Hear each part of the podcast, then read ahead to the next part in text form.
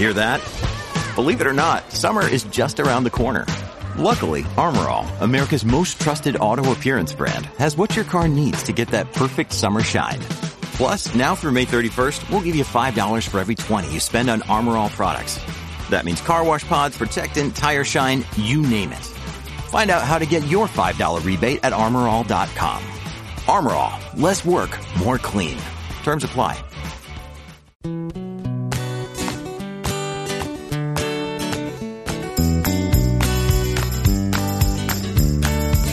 It's time for the Underpowered Hour. On this week's show, we talk about our favorite Land Rover accessories, the North American Bug Eye Series 2A. I accidentally record the show with the wrong microphone. And everyone's favorite segment, famous Land Rover owner of the week. And now, here's the show.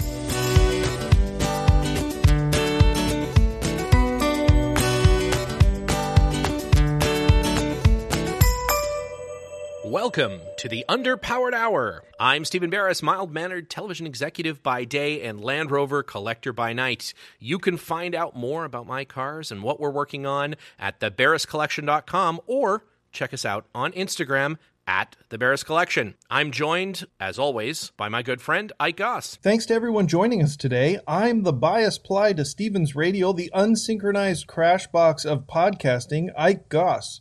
I own and operate Pangolin 4x4 in Springfield, Oregon, where we live and breathe Land Rovers. Check us out online, Facebook, and Instagram at Pangolin 4x4. All right, Stephen, let's get started. All right, Ike, how are you? And welcome again to another, what will be, without a doubt, uh, riveting episode uh, of the uh, Underpowered Hour. What's news this week, my friend?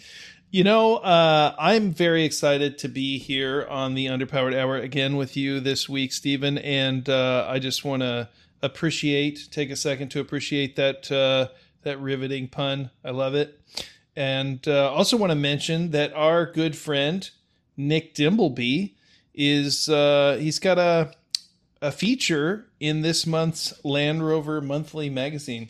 Uh, I don't know if you know this, but Nick is the preeminent Land Rover photographer. He's employed by Land Rover, does a lot of uh, the magazine articles for Land Rover and uh, some of the Land Rover enthusiast magazines. Shoots a, almost exclusively Land Rovers, does some other automotive stuff, but extremely talented. Check out his work and his Instagram if you haven't already. But um, he came out and visited us pre COVID and he did uh, a number of shoots on several of our vehicles, and uh, they've been appearing in some of the magazines over the last uh, year and a half, I would say. And uh, this particular one, I think, is the last of that series, and uh, it's going to be featuring some of our cars. Uh, a 1956 Series 1 Factory Yellow 88 uh, with a capstan winch, dual capstan winches currently, uh, front and rear. And then uh, also another interesting car, which is a uh, red, uh, original US spec red pickup truck that I have owned for a long, long time, and I love it dearly. Um, that car and the yellow car will both be featured in this month's Land Rover Monthly, so check it out. Oh, fantastic. Well, and Nick's work is fantastic. Of course, he uh, spent time on the Camel Trophy a number of years doing the field photography for Camel Trophy, as well as, you know, photographing every major Land Rover vehicle release for the last, I don't know how many decades, quite frankly. Um, just finished a big shoot of all the V8 uh, defenders uh, as part of that rollout of the special mm-hmm, defenders. Mm-hmm. Very very cool stuff, and he's also done some amazing uh, Jaguar stuff, as I imagine part of his role at the at the great JLR. Uh, he's done uh, he's done some really cool uh, old Jaguar stuff recently as well. His Instagram is super fun and definitely worth uh, checking out. And just generally, uh, an all around nice guy. Oh, super nice guy, and uh, just an amazing talent. He can take a photograph of a Yugo in a convenience store parking lot, and you will uh, you will want that car. He is just that good. He's amazing. You know, just to see him work, just they'll be. It, it's like in the dark, and uh, it's raining. And uh, it's hailing, and then somehow through the magic of his photography skills, it's like it looks like you're in the coast of Monaco or something.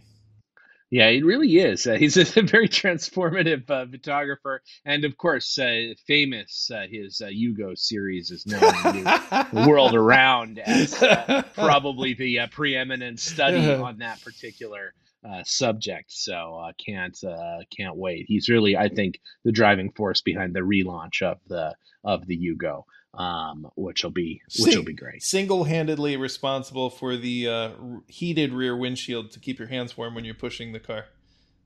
yeah, it's fantastic. It's nice because you know, you know, you don't. It's the it's the little things that you don't realize when you're buying the car, but then you know, I really you appreciate it. And the and the, the off on switch for the heated wind uh, screen uh, on the back of the car uh, because that's it's where it's most uh, often used.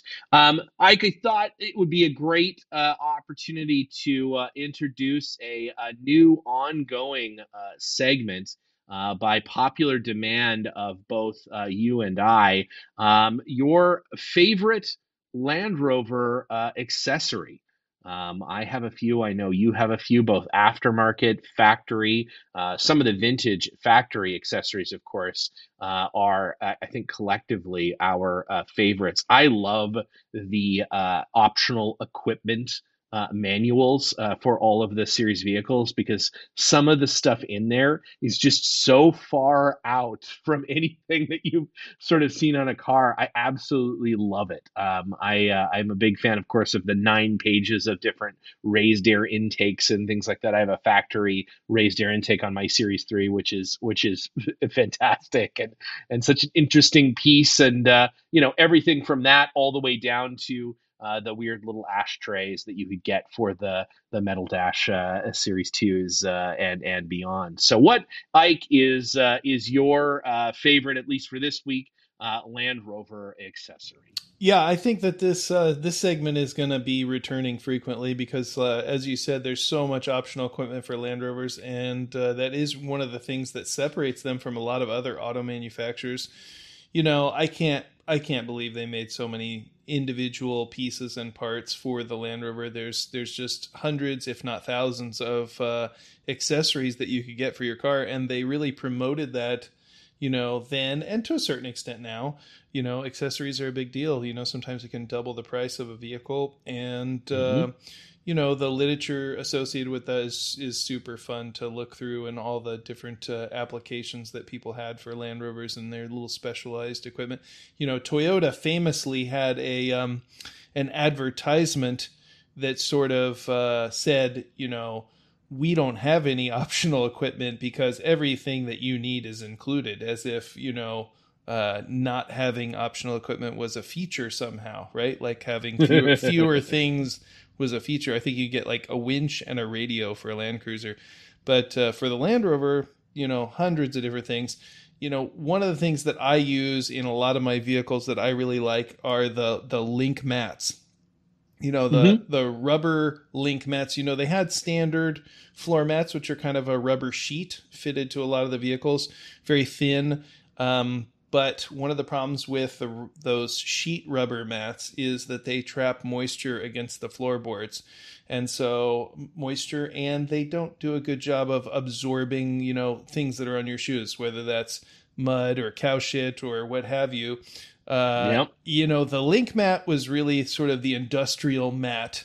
You know, you could put an engine block in the back of your Land Rover pickup and it could bounce around and not damage the floor and then in the front you could have muddy shoes and you basically scrape them off on the floor mats and then it also uh, allowed the floor to breathe which i really like so i think for for a simple accessory that i really use and enjoy the link mat is uh, is the one i'm going to mention this week is there a link mat of today that uh, that you like? Is there a reproduction that you're a, a big fan of? That uh, I know there was a there was a company and I forget the name of it. Probably a good uh, thing that uh, that was reproducing them in the UK, but then they like disappeared from the face of the earth and stopped re- returning people's emails and phone calls. Um, but uh, do you have a source for those link mats? Yeah, we do sell them uh, at Pangolin 4x4. Uh, we have them listed on the website, and uh, we'll make them custom if you've got, uh, you know a special configuration you know one of the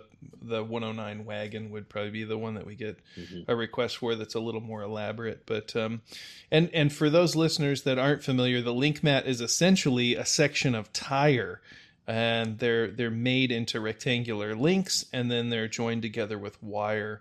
And so it forms uh, just an incredibly durable mat. It wears like iron. You can't damage it. You could drive no. over it with a tank and it would just be fine um, well, in fact, I know that there are pictures of uh, you know of back in the day people using them as traction mats that they would uh, shove them under the tire of a of a bogged down uh, Land Rover and actually use them as a traction mat and then uh, throw them back. They're they're an early Maxtrax. Uh, the, the the the predecessor to the Max track. That's uh, that's probably accurate. You know, they are so tough. Uh, you know, the the rubber sheet mats would just wad up and tear, but uh, these are just incredible.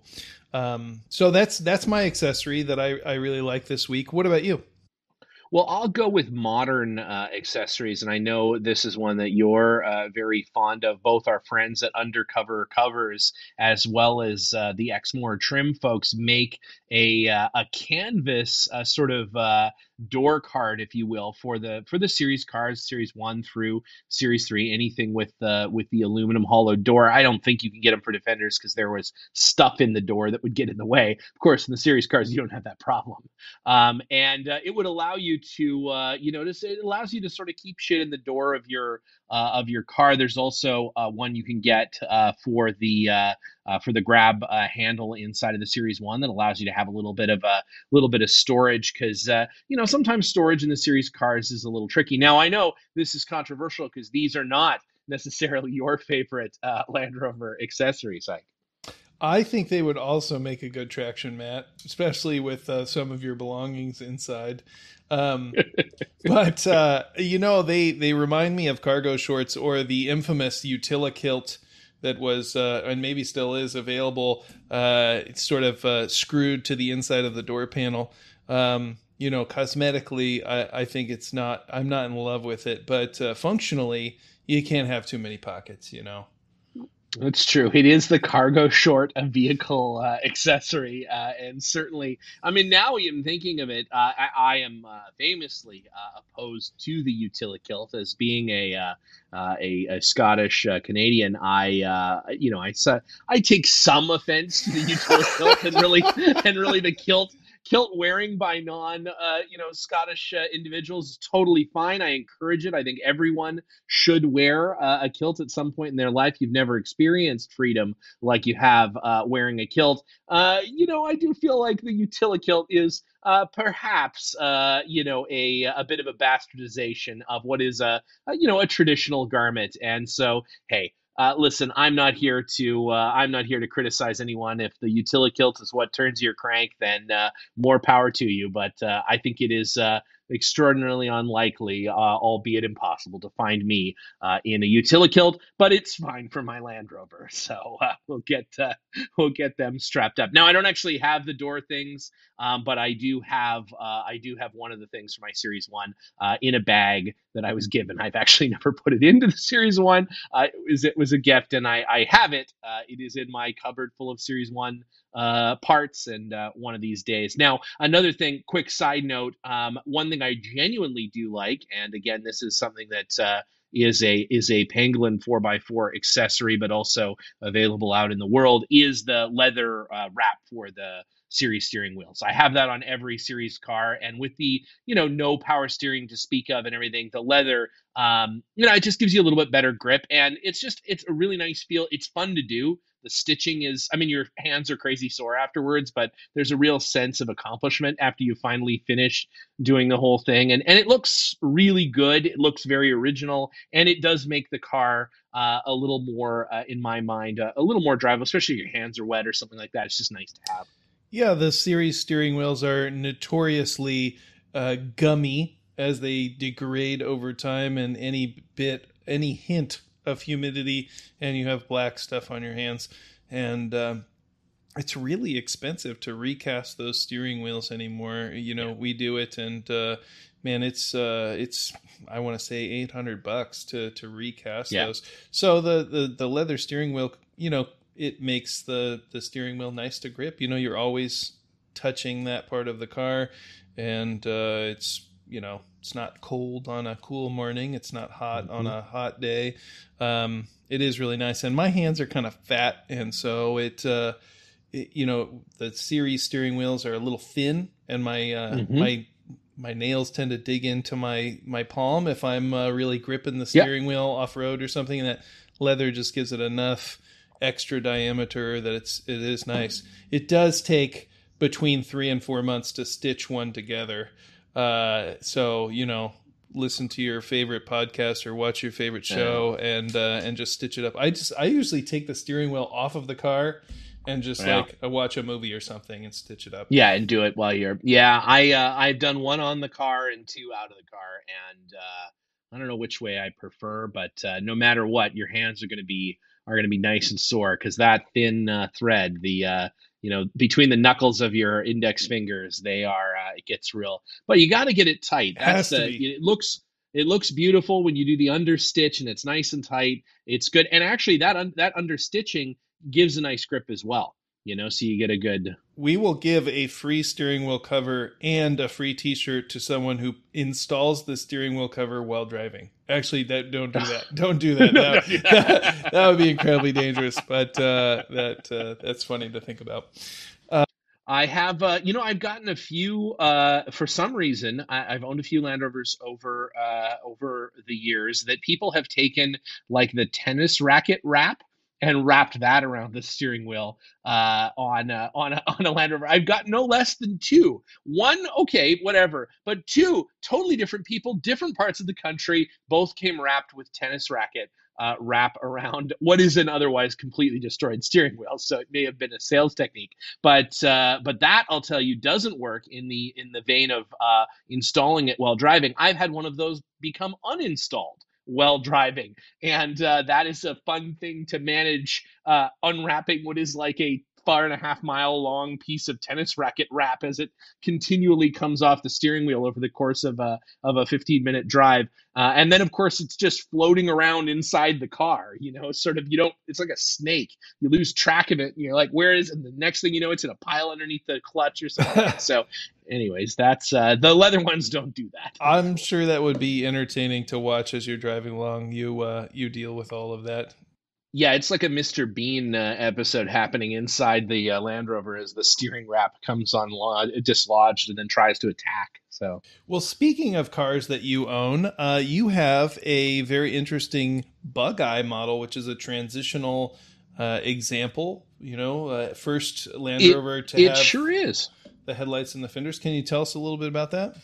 Yeah, and Ike, this is uh, you know an ongoing segment. I think we're going to do as segments seem to be the theme of this particular show. Um, what we're calling uh, Britain's top model which is of course uh, Britain's top model uh, of Land Rover. So yeah, the the Bug Eye is an interesting car. I was chatting with one of our uh, one of our uh, listeners, a valuable listener supported podcast you are listening to today. One of our listeners uh, on Instagram who happens to have exactly the same Bug Eye as I do, which isn't actually that uncommon. If you have a Bug Eye chances are you have a bug eye that is either identical or very similar to mine. They all came in, uh, they didn't all, most of them came in the green color that I have, which is that I don't, you'll know the exact name, Ike, but the the pastel green color. That's it. Um, yeah, that's the color. Pastel green. There you, there you have it with the limestone roof and, and wheels. Um, there was a, you know, again, no one knows how many of these cars were made. They were made uh, for a regulatory change in North America uh, for January of uh, 1969, so the first part of 1969. So at the end of 1968, Land Rover started pumping out these uh, bug eye uh, uh, Series 2As, and basically the what what makes it a bug eye. Um, it's actually the name comes from an Aston uh, an Austin Healey uh, Spirit, the little the little Spirit sports car from the 1950s. Sprite. Remember, kind of looks like a Sprite. I'm sorry, kind of looks like a Mazda Miata, but not mm-hmm. at all. Like yeah. much better.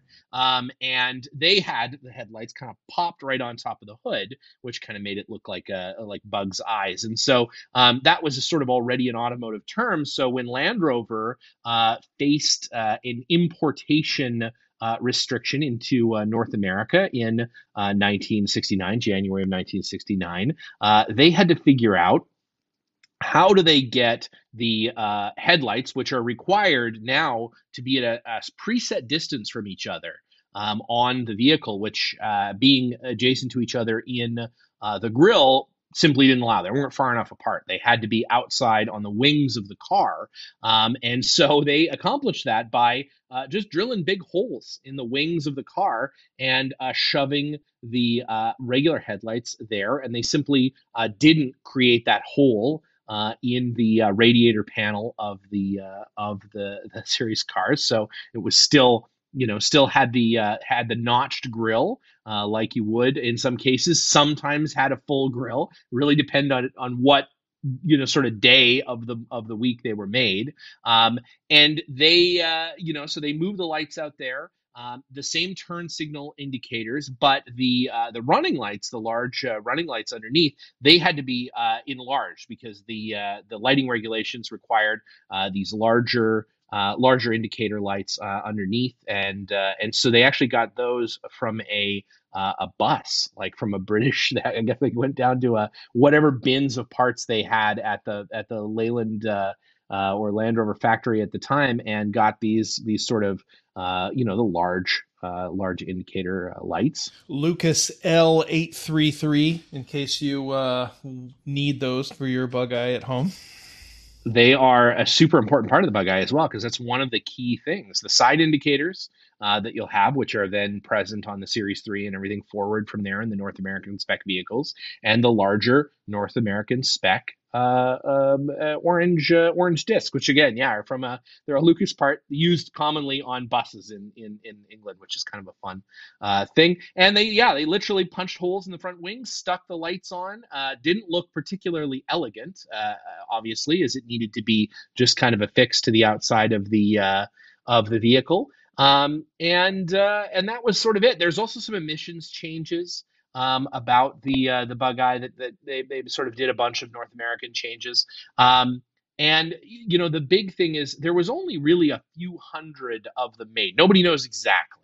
Um, and James Taylor talks about it in his great anthology of all things Land Rover. Um, that you know, some people say there were as many as 900 and change made. Some say there were as few as two or 300 made. Nobody really knows for sure. They're not altogether that uncommon here in the in North America. You actually see them more than you should considering how few of them were made. Um, I think the the thing is is that every almost not every single one of them. There was also some that um, it was either Norway or Sweden that also got a few, but um, there was some Nordic country that got a few. But uh, but the the large amount of them came here. Most of them came here, and so however many there were, uh, they were all sort of pastel green, or not all, but they were mostly pastel green. There were some limestone ones uh, and uh, pastel green ones, and they all uh, ended up uh, here in, in North America. So they're actually quite common. There are some in Canada. There were there were some that got imported into Canada, and there are uh, a lot here in the United States. A lot in California, and uh, and yeah, I think they're a neat car because it is, in my opinion, one of the most North American Land Rovers that that you can have, save the Nada long wheelbase uh, six cylinder. Um, they're specifically made for this market. They they didn't exist anywhere else really. Again, one Nordic country had them, but not in very high numbers. And so it's one of those it's one of those examples of Land Rover really being led by the North American market, trying desperately to succeed in the North American market, and therefore creating uh, this very one-off, sort of unique vehicle. I think they look neat. A lot of people, I, I think, think that it's uh, something that someone had done um, that was sort of incorrect. So uh, I know a number of them have been corrected, which of course are are not actually corrected. They're they've been they've been uncorrected to put on regular fenders and put the lights back in uh, to like a normal Series 2A would uh, would have had. Um, but in fact, they are supposed to be just stuck on the outside of the wings like that, and I think they look kind of neat. And they're a very you know they're a very interesting North American story. Um, you know, they had the deluxe interior, deluxe hardtop. Um, you know, no roof vents, no you know standard deluxe interior, just like all the North American uh, uh, cars uh, did. And uh, yeah, I think they're I think they're pretty neat.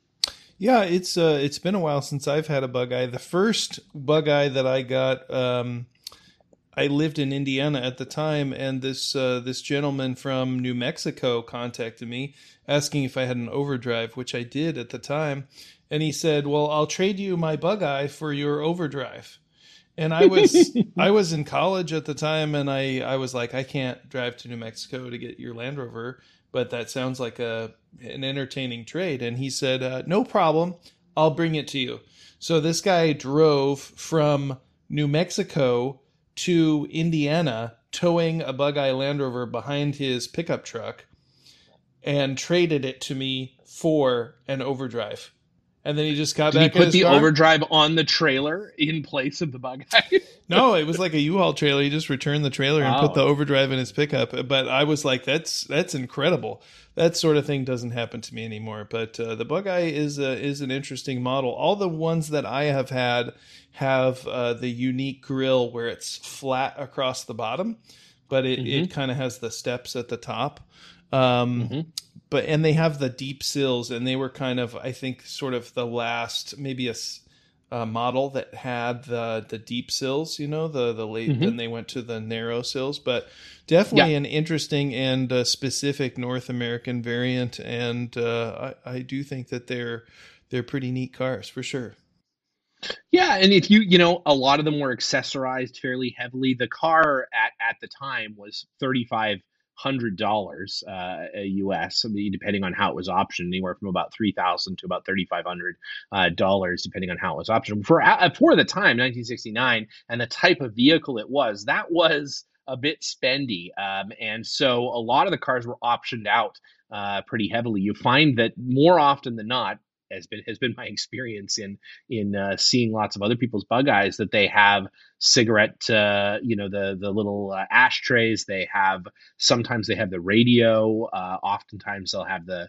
uh, lots of dash uh, panels with extra gauges and things like that that are all you know factory original because I think they option these cars out to make them a little more palatable uh, when it came to what was a little bit higher uh, price tag. Some have, uh, oh, I mean, I don't know what, if this is true or not, but a lot of them seem to have 15 inch wheels at that time. Obviously, gas prices coming into the 1970s were very high, so the 15 inch wheels became a became a real staple of, of series cars for a while. Uh, 15 inch wheels came on all the North American short wheelbases um, starting in late 1965, and uh, they had a lot better options for tires in that size. You could still get um, yeah the the Dick Cepek wheels in a 16, and the 109s came with a 16 until 1967 when they stopped selling the 109.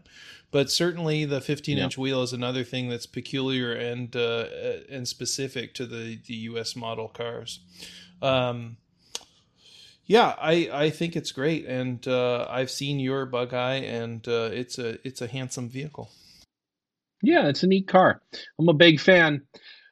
All right, Ike, I think uh, the time has uh, come for what is, without question, and this is, I think, true of every audience member, uh, their undisputed favorite segment uh, famous Land Rover owner of the week. Ike, what did the big wheel of famous Land Rover owners yield uh, for us this week so far as famous Land Rover owners. Well, I, I spun the wheel, and this week it landed on Indiana Jones cast member John Rhys-Davies. And uh, for those of you who are not familiar, he uh, plays the sort of, um, you know, good natured but semi incompetent fixer.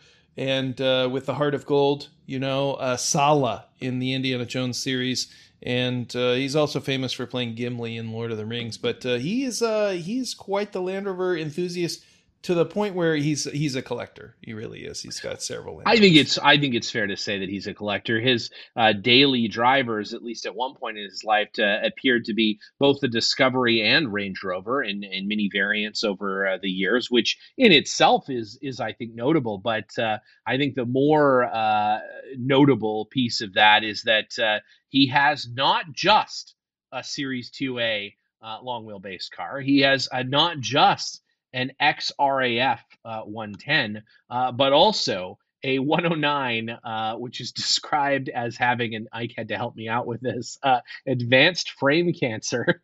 which stage four. I uh, yeah, I guess that's a stage four. I guess that's a uh, a good way to describe some serious corrosion on the underbody of one's Land Rover uh, that is described as in restoration. Thankfully, um, as uh, as that is uh, something you'd want to uh, you'd want to deal with. Uh, again, although unless you are optioning out a new vehicle with pre-rusted panels, in which case that is something you might look for. In this case, I think it's something as it is structural you probably want to deal with. But it seems like he's very into it, into not just having um, you know, not just having these cars as uh, sort of drive arounds, but he's got apparently a, a rooftop tent on his uh, on his 109. Uh, and he's, you know, he's taken them. He's been seen with them in Kenya and all, all over the place. So he, he seems to be a big enthusiast. Now, of course, famously the host of Archaeology, uh, on I think it was it was either the History Channel, maybe it was before the History Channel, maybe it was Discovery,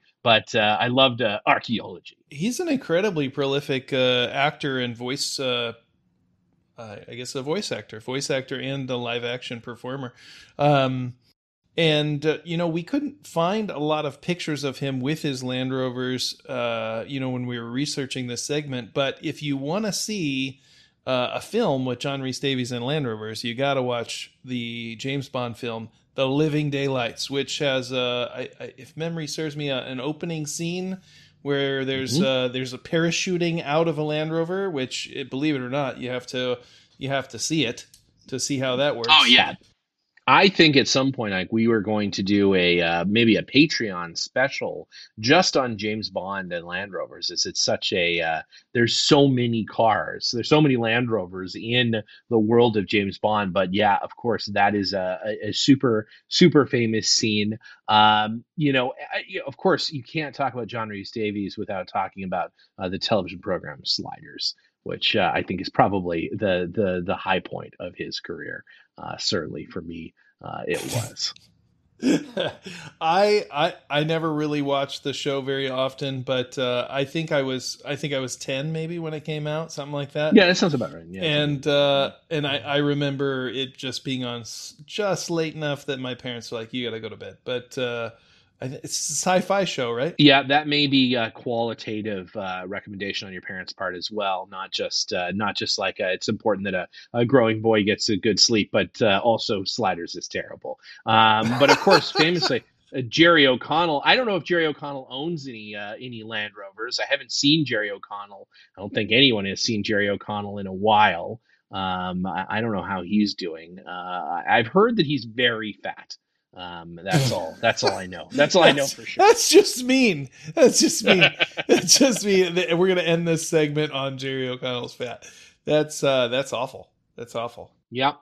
It's how it goes sometimes, Ike. And uh, you know, again, John Reese Davies. uh, this week. The wheel is not always kind when it comes to uh, deeply famous uh, Land Rover owners, but I think you know John Rhys-Davies has had a huge career and obviously is a real enthusiast. So uh, that's uh, that's pretty cool. And uh, yeah, hopefully Jerry O'Connell's doing well. Maybe maybe he's recently purchased a Land Rover and and uh, he'll come up. Only the wheel knows for sure. Um, and uh, you know it will it will eh, the wheel giveth and the wheel taketh away. So. Well, I had a lot of fun this week. Uh, thanks so much, Stephen, and I'm looking forward to next week. I am as well, Ike. Have a great week. Stay safe, and we'll see you next week.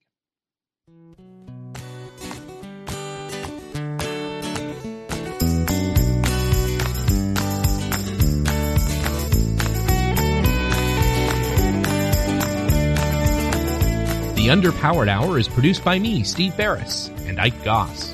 Consider supporting the show through our Patreon, and when you do, you'll be given access to exclusive content and Underpowered Hour merch. Want even more Underpowered Hour? Check out our Facebook, Instagram, or Twitter.